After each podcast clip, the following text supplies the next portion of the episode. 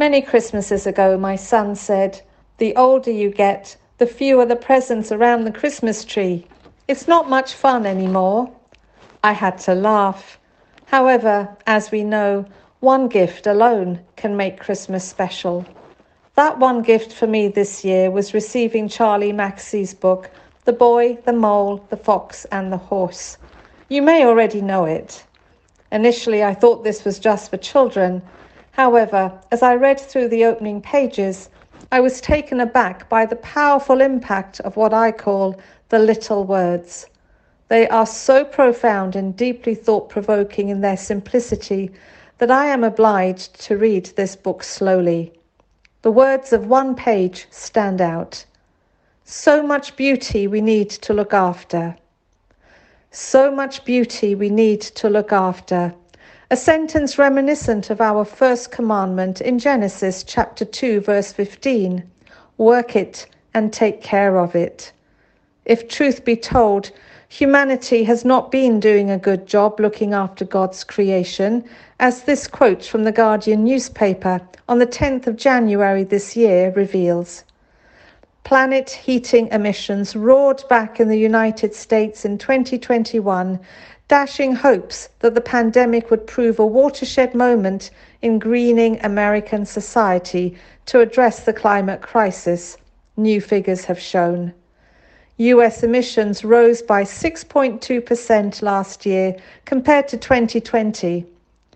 While emissions were still 5% down from 2019 levels, the jump in pollution as people returned to previous rhythms of life was greater than last year's overall economic growth. So much beauty we need to look after. As I mulled over these words, I thought, there's a great deal of beauty that actually doesn't need us to look after it. It looks after itself. It looks after us. I'm talking about the natural occurring phenomena in the world around us, such as photosynthesis, the carbon cycle with its reservoirs of atmosphere, oceans, soil, and land, and the greenhouse effect, which, as we know, creates a global Earth temperature and climate that are perfectly suitable for all life to flourish. However, our increasing planetary imprint is destabilizing the Earth system and destroying its ecological balance. Balance in the environment is important. We have a responsibility to help maintain this balance as part of our biblical mandate to creation care. In his book Global Warming, John Houghton states Humans are an important part of the global ecosystem.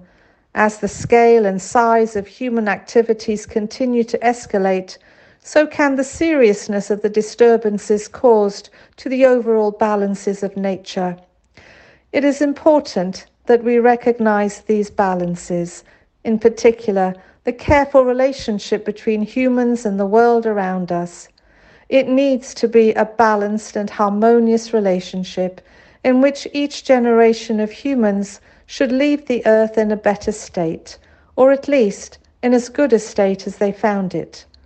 The word that is often used for this is sustainability.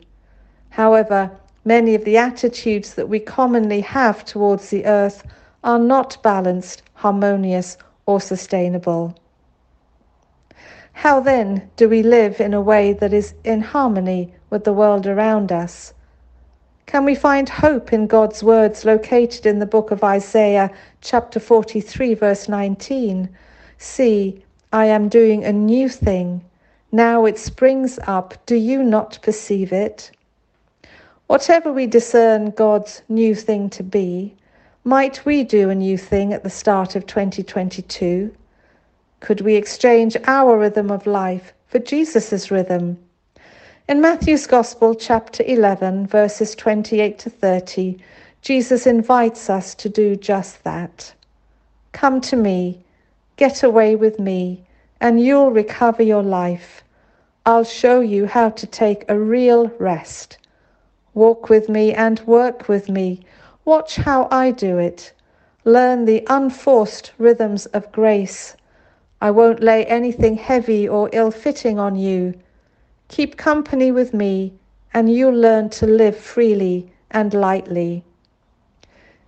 Keeping company with Jesus, one way of letting nature do what nature does best and to be what God created it to be beauty.